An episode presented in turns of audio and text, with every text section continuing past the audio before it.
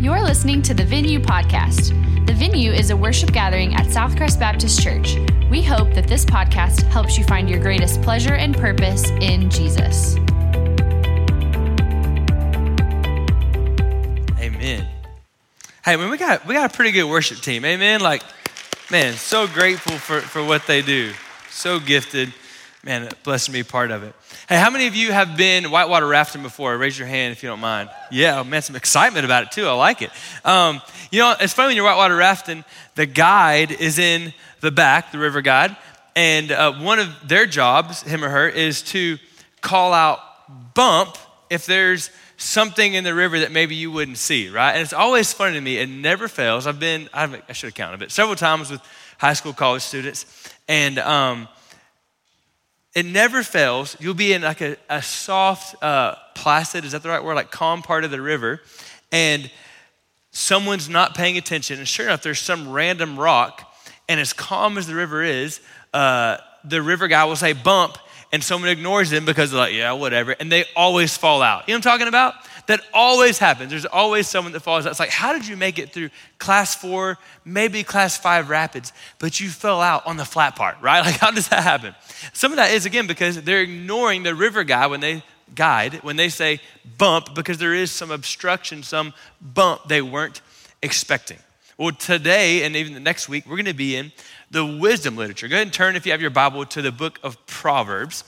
What's cool about Proverbs in the wisdom literature is it kind of serves, Proverbs particularly, kind of serves as a river guide to the river of life. Meaning, it's like a song, River of Life. Is that a song? Probably not. Circle of Life, Circle of Life, that's a song. Lion King.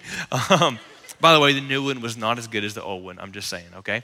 Anyways, the Pro- Proverbs kind of serve as a river guide to call out bump in those areas where if you're not paying attention, you don't listen to, in this case, Solomon, you're gonna get thrown out of the boat for a little bit. It's gonna throw you off course. So the Proverbs help us navigate the river of life and not be displaced or plunged into the abyss of making mistakes. A couple things I want us to note about Proverbs as we before we dive into some text. A few things. First of all, and these are going to be on the screen for you. I have way more slides than normal. But the first one is that um, Proverbs was mostly written by King Solomon. What's interesting about that is God gave Solomon wisdom, but if you know the story of Solomon, he also messed up a whole lot. Like a whole lot. And the reality is, if you're willing to humble yourself, you can learn from your mistakes, and that's often where wisdom comes from. So, written by King Solomon. Um, why should you read the Proverbs? I think that's a fair question. Um, look with me, if you're in Proverbs, look at chapter 1, verse 1. It says, The Proverbs of Solomon, son of David, king of Israel, to know wisdom and instruction, to understand words of insight, to receive instruction in wise dealing, in righteousness, justice, and equity, to give prudence to the simple, knowledge and discretion to the youth. And if you're like, well, I'm not really young and I feel like I already have some wisdom. Well, verse 5 is for you. Let the wise hear and increase in learning and the one who understands obtain guidance. To understand a proverb and a saying, the words of the wise and their riddles. If you want to have wisdom, you want to learn how to live a righteous, just life, then Proverbs is for you.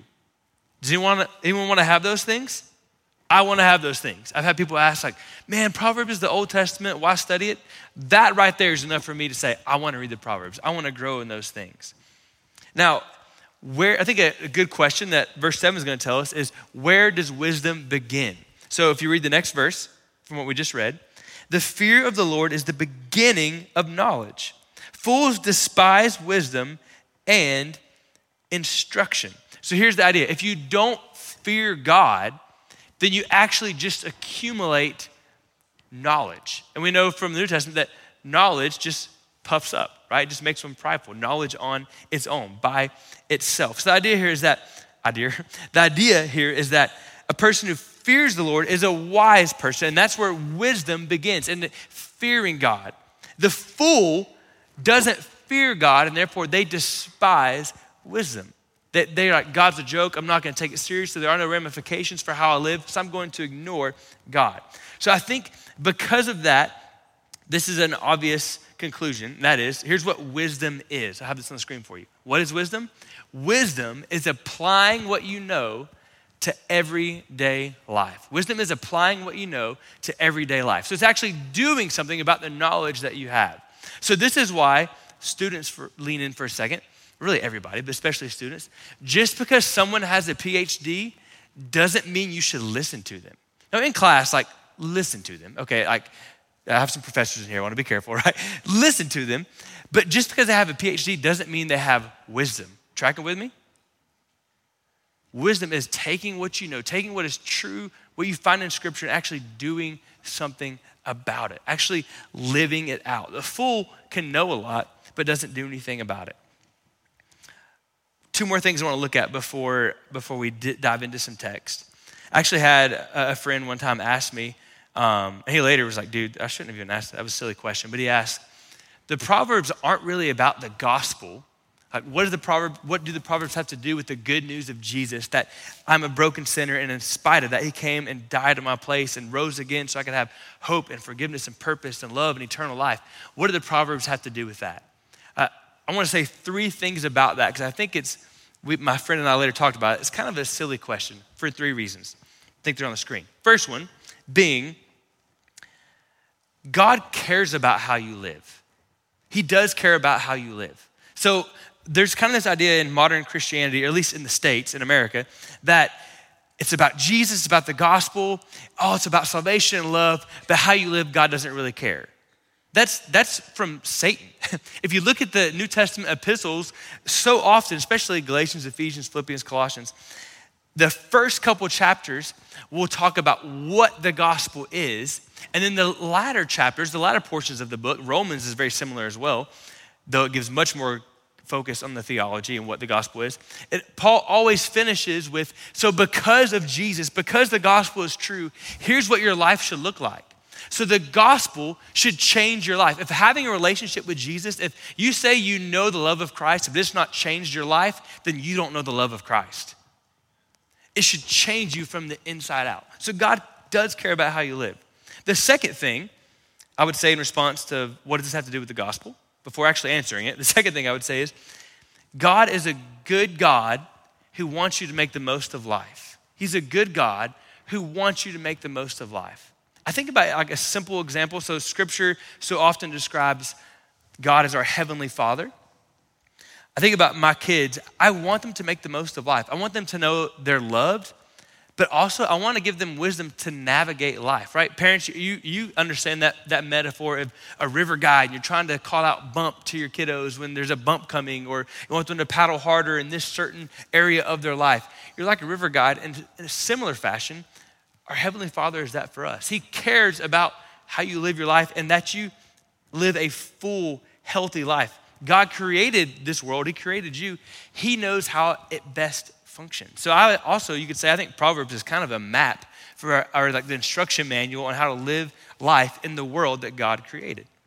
All right, number three on what does this have to do with the gospel, and I'll finally kind of answer that. The Proverbs will point you to Jesus in three ways. Now, I don't have these three on the screen, uh, but three ways that the Proverbs will point you to Jesus. The first one, the Proverbs will show you your need for the gospel. The Proverbs show you your need for the gospel. Again, the gospel being that Jesus came and died in your place because you're a broken sinner, and so am I. How do they do that? How do the Proverbs show us our need for the gospel, show us our need for Jesus? Well, as you're reading the Proverbs, you're gonna quickly realize, uh, I'm not very good at this. like, talks about controlling your tongue and being careful with what you say, or uh, being honest about everything, or controlling your eyes, not, ha- not being a lustful person, controlling your anger. You're gonna read through those and quickly be like, uh, I messed up. like, bro, the Ten Commandments is one thing. Proverbs, like, I can't, I struggle with these all the time. I remember one time I was memorizing a proverb. I should, I just thought about this right now, but, um, and it talked about like not, uh, the fool only wants to share his own opinion, doesn't listen to what the other person has to say. And I remember one time I was so mad because I thought someone here I was working with was doing that. I was like, man, he just cares about his own opinion. He's not listening to what anyone says. And I, I, remember I went over, I was fixing to go to his office, and by the grace of God, the Holy Spirit stopped me and was like, bro, bro, you're doing the same thing. it was me, I was guilty of it. In that moment, I realized I need the gospel, I need grace, I need forgiveness. Proverbs will teach you that when you read them with a humble heart. Second way it points you to Jesus, it rem- they remind you of the perfection of Jesus. So as you read the Proverbs, realize Jesus perfectly lived out every single one of these truths. Every single, if you want to see them as commandments, so they're not exactly commandments, if you want to see them as that, Jesus perfectly lived these truths out. So where you fall short, he lives perfectly. They remind you of the perfection of Jesus. And the third one, quickly, they teach you to depend on Jesus. The Proverbs teach you to depend on Jesus. Again, this is all under the heading of what does this have to do with the gospel? They teach you to depend on Jesus. What I mean is, as you're reading through, let's just pick um, this one's highlighted, so I'll just read it. Uh, this is Proverbs 12, 15. It says, The way of a fool is right in his own eyes, but a wise man listens to advice. So I, I realized quickly, Lord, I'm often prideful. I'm often right in my own eyes.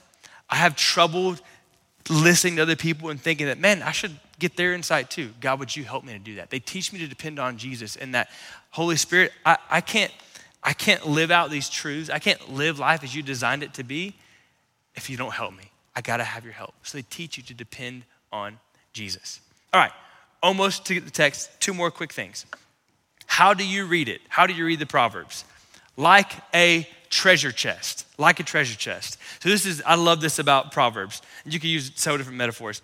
Maybe more than any other book, the book of Proverbs, you can, again, I don't recommend reading the Bible this way, but you could flip open, find one single verse, and look at that verse almost like its own ruby or its own diamond. We always want to pay attention to context in Scripture what's before it, what's after it, what's the historical and literary context. But Proverbs, was, there's not a but, and Proverbs is a little unique in that every verse almost is its own little gem. Does that make sense? If you treat the Gospels that way, you'd be super confused. Teach the prop to, to look at the pro, uh, excuse me the prophets that way, you'd be super confused. But the Proverbs, you can typically, like I just did, you can find one verse and it's one little gem. So take it out like a treasure chest and look at that. One of my professors described it as think of each proverb as a little piece of hard candy, and what do you do with the hard candy? You put it in your mouth, and if you're smart, you don't, you don't chew it up like that, right? You put it in your mouth and you enjoy it and you savor it and get all the juice, well, juice, maybe not juice, but um, you get all the flavor out, right? You get all that you can out of it. Read the Proverbs that way. Read a chapter, find one proverb, man, and just let it marinate, let it melt in your mouth. It's really, really good. I kind of got away from the treasure chest metaphor, but y'all are with me, right? Okay. Don't do that with a diamond. That's weird. Um, so read like a treasure chest. And one last thing I would say look for themes. So if you've got all these different uh, rubies and diamonds and pieces of gold, I want to know where the gold at, scattered throughout this treasure chest of Proverbs, you are going to find themes where, okay, so he says this and this and this and this about gossip, or he says these five things about anger. And it's cool to look, okay, here's, that is a little bit more of a topical approach, but you're saying these are all very clearly things that are said about whatever this topic is. What does he say about it? What is the theme? So here's what we're going to do today. We, we are going to look at the theme of friendship. That's why our title was Stick With Me. The theme of friendship. We're going to look at four different proverbs pretty quickly. We'll walk through them and see what we learned about friendship. Would you all agree with me that friendships can be some, they can provide some of your greatest joys in life? and also some of your greatest hurts? How often have we man, been pumped about a new friendship or excited about just connecting with someone?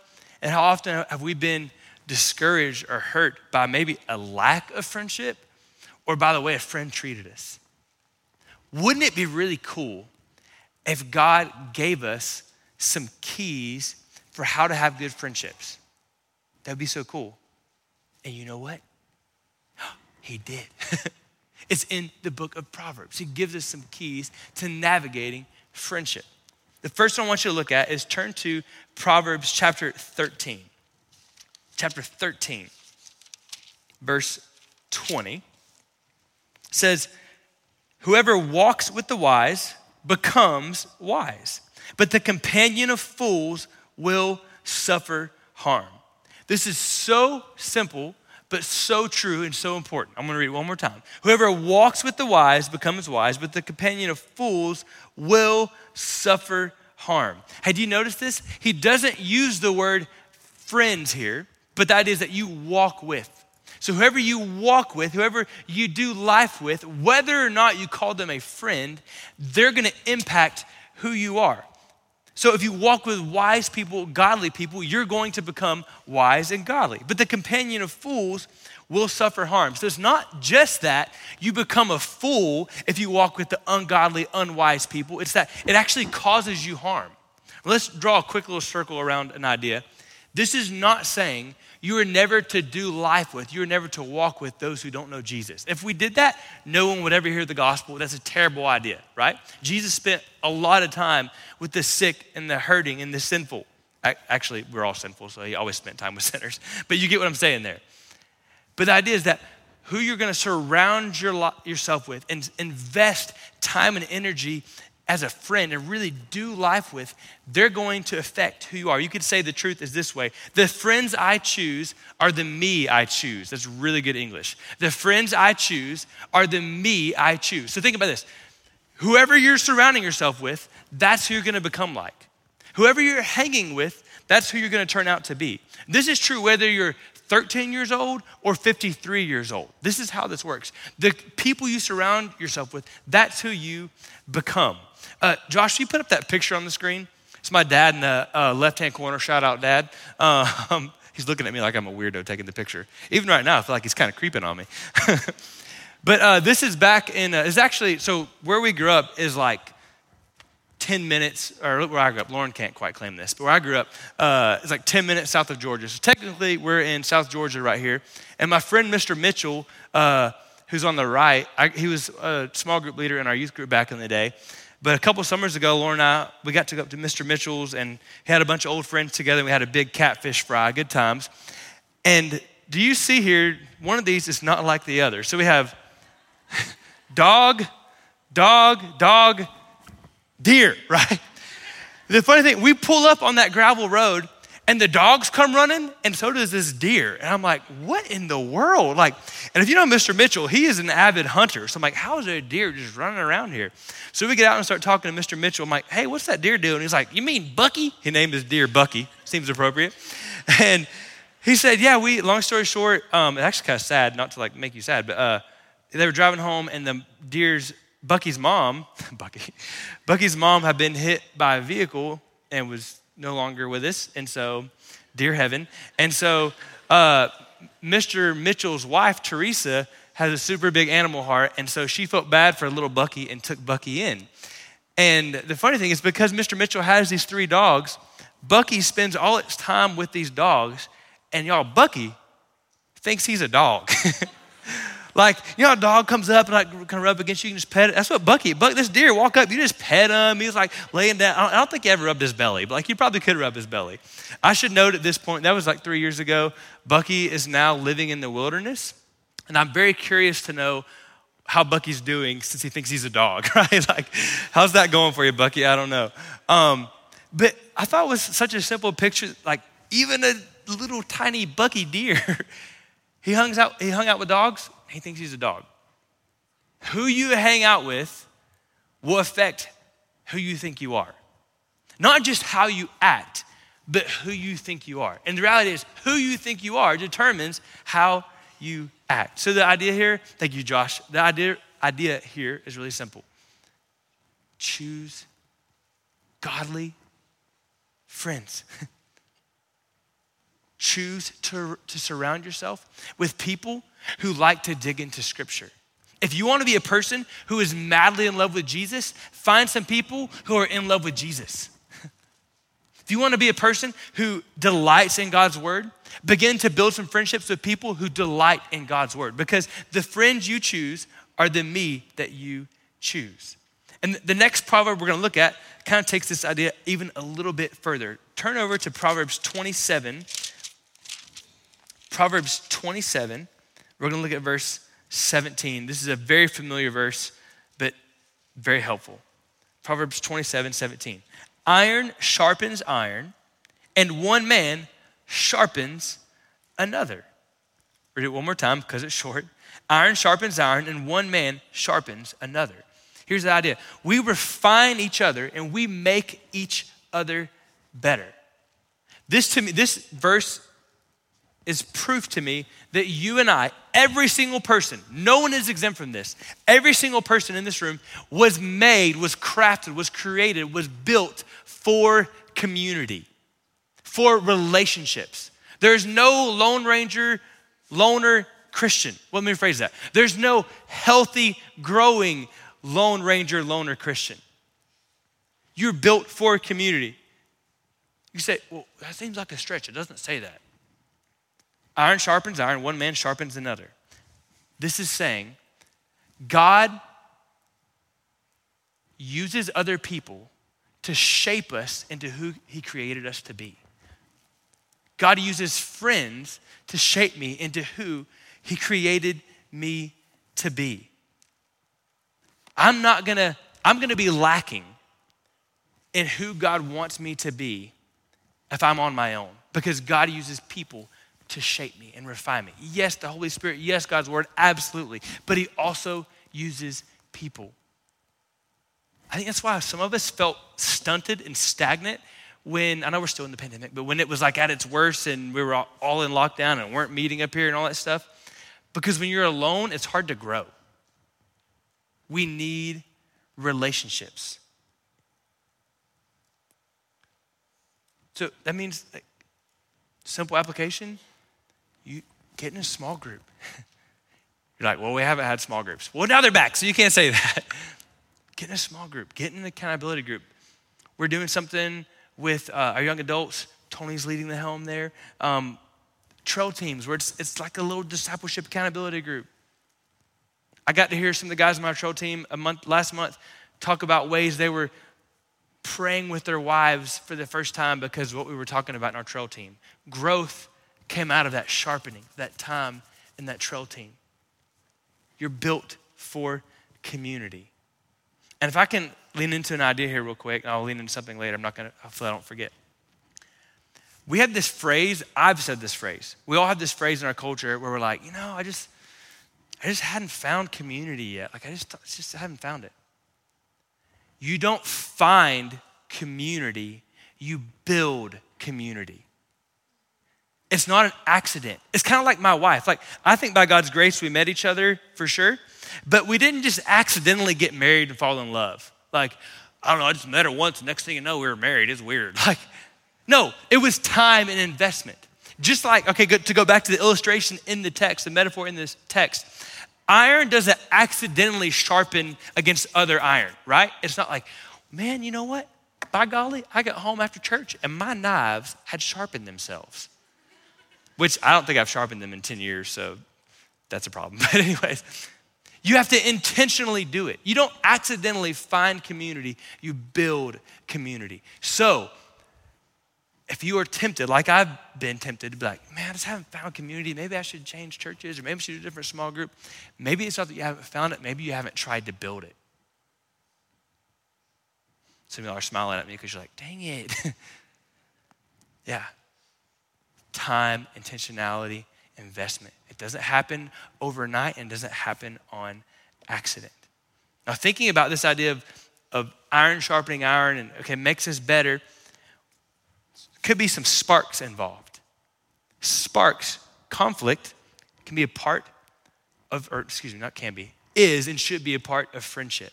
Turn to our next one. Turn to Proverbs 26. So just back a little bit. Proverbs 27 6. I think I said it wrong. 27, verse 6. It says, Faithful are the wounds of a friend, profuse or abundant are the kisses of an enemy. Faithful are the wounds of a friend, profuse are the kisses of an enemy. So I want to start on the bottom half. Profuse are the kisses of an enemy. So abundant are the kisses. Enemy, don't just think the Taliban here, right? Like, the Taliban have never kissed me. I don't, this verse must not be true. No. The idea here is that an enemy, someone who doesn't have your best interest in mind, they're going to kiss you, meaning they're just gonna tell you everything's good, everything's fine, just tell you what you want to hear, to tell you what you feel like you should or deserve to hear. But a friend does the opposite. It says, faithful are the wounds of a friend. Some, I think NIV says, trustworthy are the wounds of a friend. I love what Tim Keller says about this verse. He says, the phrase means that real friends tell each other things they need to hear, even if they are painful. If you're too afraid to say what needs to be said, you are really an enemy of your friend's soul. Some of y'all are like me. You don't struggle with nurturing. You love to love and encourage people, but you have to kind of like pump yourself up to go and enter conflict and have those difficult conversations. But real friends, that's what they do. Their wounds, their, when they lean into a difficult topic or conversation with a friend, it's trustworthy. They're doing it out of love. Being, being overly agreeable and just like, yeah, sounds good. I love it. Whatever you think, that's not a Christian. That's not what it is to be a Christian. To be a Christian says, we're going to be united in the gospel, but I'm, I love you enough that I'm willing to disagree with you. See, friends don't just fight alongside you, they don't just fight with you and for you. They also, when you're making a fool of yourself and you're turning away from God, they fight against you to say, bro, what are you doing? Do you have friends in your life that will fight against you? And are you the kind of friend who's loving enough that you'll even fight against people? The way we could say this is friends deal with stinky stuff. I warned uh, our friend Shanda over here, I was going to talk about her in the sermon.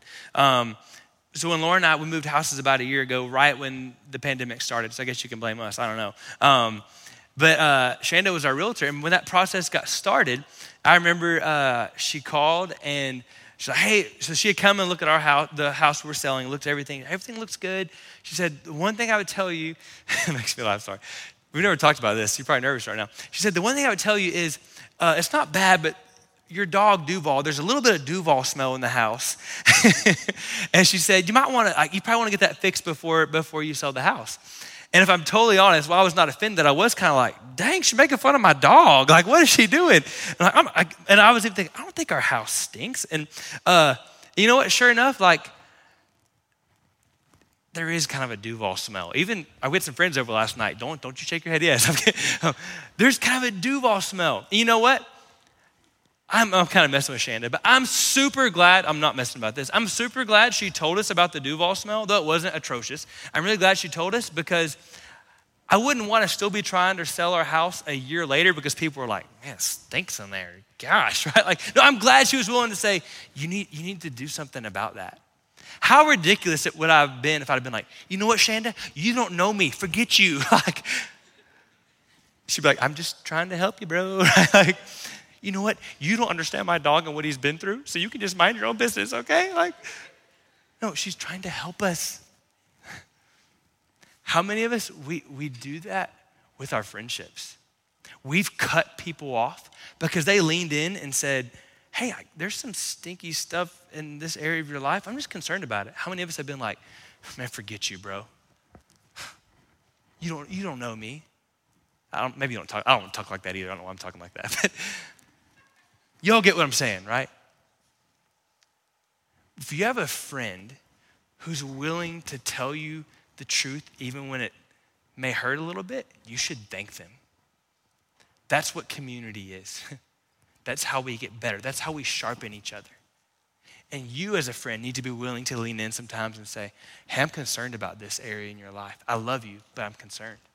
And you may push back and say, Yeah, I've been hurt. Sometimes friends have been really, really harsh with me. Okay, I think a way to, to look at that, to provide some clarity here, is are they uh, really to see if they're good sparks or harmful sparks? Is, is there fruit in your relationship? Is, is because of the difficult conversations in your life, are you getting healthier? Are they getting healthier? Are you becoming more like Christ, even if it's painful? And if you are, those are good sparks. If it's pulling you away from Christ and causing you to, to think God has no hope for you, maybe those aren't healthy sparks. You with me? Another way you could think is like always check it with scripture. When someone says, hey, there may be some stinky stuff in your life, check it with scripture. See what, what scripture says about it.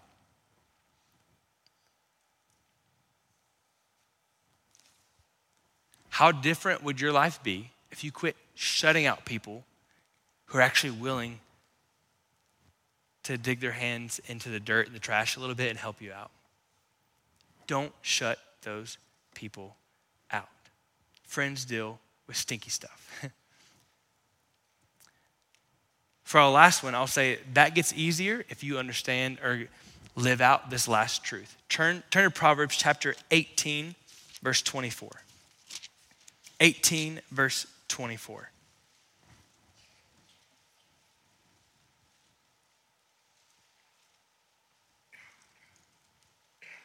It says, A man, obviously this applies to a woman too, a man of many companions may come to ruin, but there's a friend who sticks closer than a brother. A man of many companions and many friends, you may come to ruin. So you may have a lot of friends around you, but when life gets difficult, as many as there may be, that might not actually be enough to support you and bring you through that difficult time.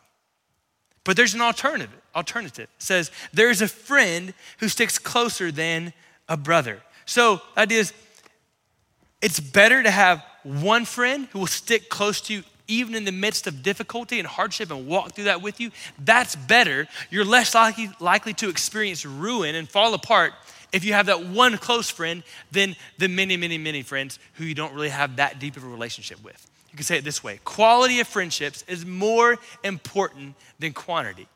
Quality, strong, intimate friendships is more important than having a billion friends. So the idea is that friendship is not the same as popularity.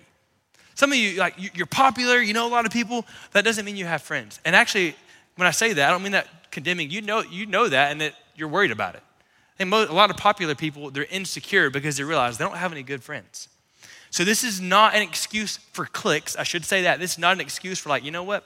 Quality is more, than, more important than quantity, so you're not getting into the inner circle. Like, that's not, I had a, a, one of my buddies in middle school, someone came, I've told this story before. When he was in middle school, a guy came to him and said, Hey man, I like to keep my friends, my friend circle tight. And so every year, put my friends' names in a hat, and I take one out.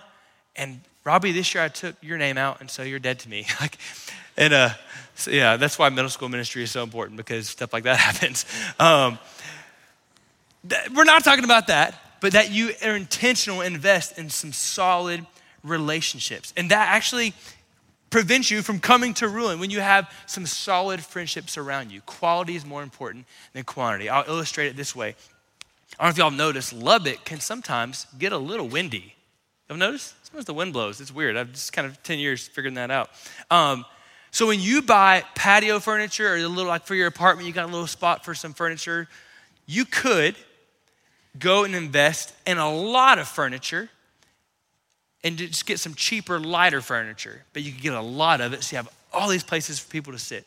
Or you could go invest in some kind of heavy duty furniture that's literally heavy. You may have less of it, but it's heavy. In Lubbock, I'm gonna be in this camp all day, every day. because if not, your chairs will end up being your neighbor's chairs. You know what I'm talking about? Like, I remember at our old house, one time somebody's trampoline ended up in the other person's yard. Like, Merry Christmas, I don't know, like, here's a trampoline because the wind was blowing. Think about this picture. If you have a lot of people you're acquaintances with that know knowing you've invested deep time, vulnerability, vulnerability in, when the wind blows in life, you're going to be left sitting alone. But if you'll invest take the time and intentionality and be vulnerable to invest in some deeper relationships, not to the neglect of other people, but to invest in deep relationships, even when the wind blows, you're going to be left sitting with some other people to sit with you in the storm. Quality over quantity. A man of many companions may come to ruin, but there's a friend who sticks closer than a brother. Application go deep, spend time, invest. Remember that speed is the enemy of depth. You have to, excuse me, you have to slow down to make quality friendships. I, would say too, I don't have people in mind. So if you think I'm talking to you, I may be talking to you, but I don't know who you are. I've, I've seen it too much to not know this to be true. Too often, people jump from church to church trying to find the best of everything. Oh, I love hearing this. I love, I love seeing them. I love this small group. And those people, one, are typically the people that say, I haven't found community. The problem is you've not sat still long enough to build community. And the second thing is you've got all this quantity of friendships and people pouring into you, but nothing is quality. And then you wonder why hardship comes and you fall apart, or you wonder why, as a college student, you graduate college, you're like, man, I never really plugged in anywhere. Stop running around and bouncing around and just plant your feet into a community and build community. Can I get an amen? As we close, some of you are, are, are thinking about verse 24.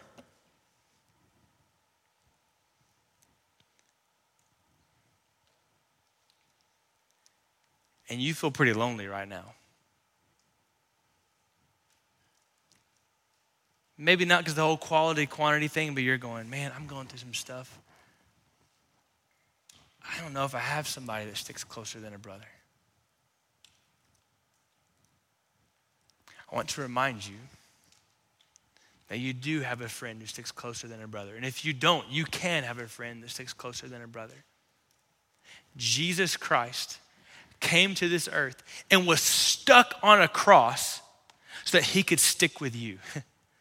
He was stuck to a cross so that nothing could come between you and him. Nothing could ever separate the love that you have or is yours in Christ Jesus. He is the ultimate friend who you didn't choose him, he chose you in spite of how wicked and sinful you are and how wicked and sinful I am. He chose you. Think how cool that is. Jesus says, I want that. I want, I want Wilson to be my friend. I love you, Wilson. I wasn't picking on you. I want Andre to be my friend. He chose you. Jesus is the kind of friend, iron sharpens iron. Man, he's going to sharpen you. He's going to grow you. He's going to challenge you. He's going to form you into who he created, he created you to be. Jesus is the kind of friend who is going to deal with the stinky stuff. And here's the reality so many of your friends, even your best friends, you know that if they knew the thoughts that go on in your head and the desires you have in your heart, they'd be like, You're a psycho, I'm out of here, right? Jesus sees to the inner depth of your most inner being and says, I love you completely to the point of death. And certainly he sticks closer than a brother. He promised he would never leave nor forsake you. Jesus is the ultimate friend. So the, the call this morning is to one, revel in the friendship of Jesus, and two, to resolve to be a friend like Jesus. To revel in that He loved me in spite of my sin, and resolve, I'm going to love people with the kind of love that Jesus has for them. If you're here this morning, you're watching online, and you don't know Christ, know that he offers more than friendship. He offers forgiveness, salvation, and hope and eternal life. If you will simply confess your sin, to realize that you add nothing to your salvation but your sin to cause the need for it, as Jonathan Edwards said, and say, Jesus, I, I, I need forgiveness. Would you forgive me and be the Lord and Savior of my life? In that moment, you come into a relationship with Him, and He, you get to be a friend of God. If you do that this morning, we'd love for you to touch base with us online or um, after the service, there'll be some pastors down front with a little red lanyard on that would love to talk with you about your decision to come into a relationship with Christ. And if you are already a Christian, the challenge is to rejoice, to revel in the fact that He calls you friend because of the cross, and to also in this moment resolve to be a friend like Jesus. The worship team is going to come on up, and I'm going to pray for us. And I want you to consider how you need to respond before we sing.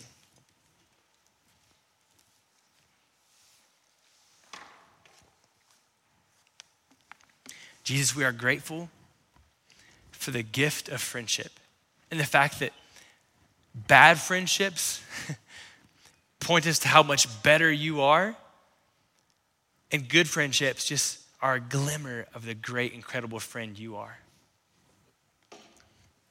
God, I pray for those, excuse me, that don't know you this morning, that you would draw them to yourself and they would be bold enough as soon as the service is over to come and talk with one of the pastors down front. If they're watching online, to click that connect button or click that um, message button and let us know that they're surrendering their life to you, coming to a relationship, a friendship with you by your grace.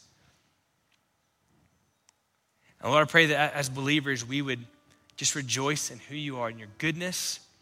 God, we, we would resolve to show others the kind of friend that you are. God, we love you and ask that you would speak to us as we worship during this song. Amen. If you were encouraged by today's message, subscribe and rate us wherever you stream your podcasts. To learn more about the venue at Southcrest, visit us online at southcrest.org or on Facebook and Instagram by searching for Southcrest Baptist Church.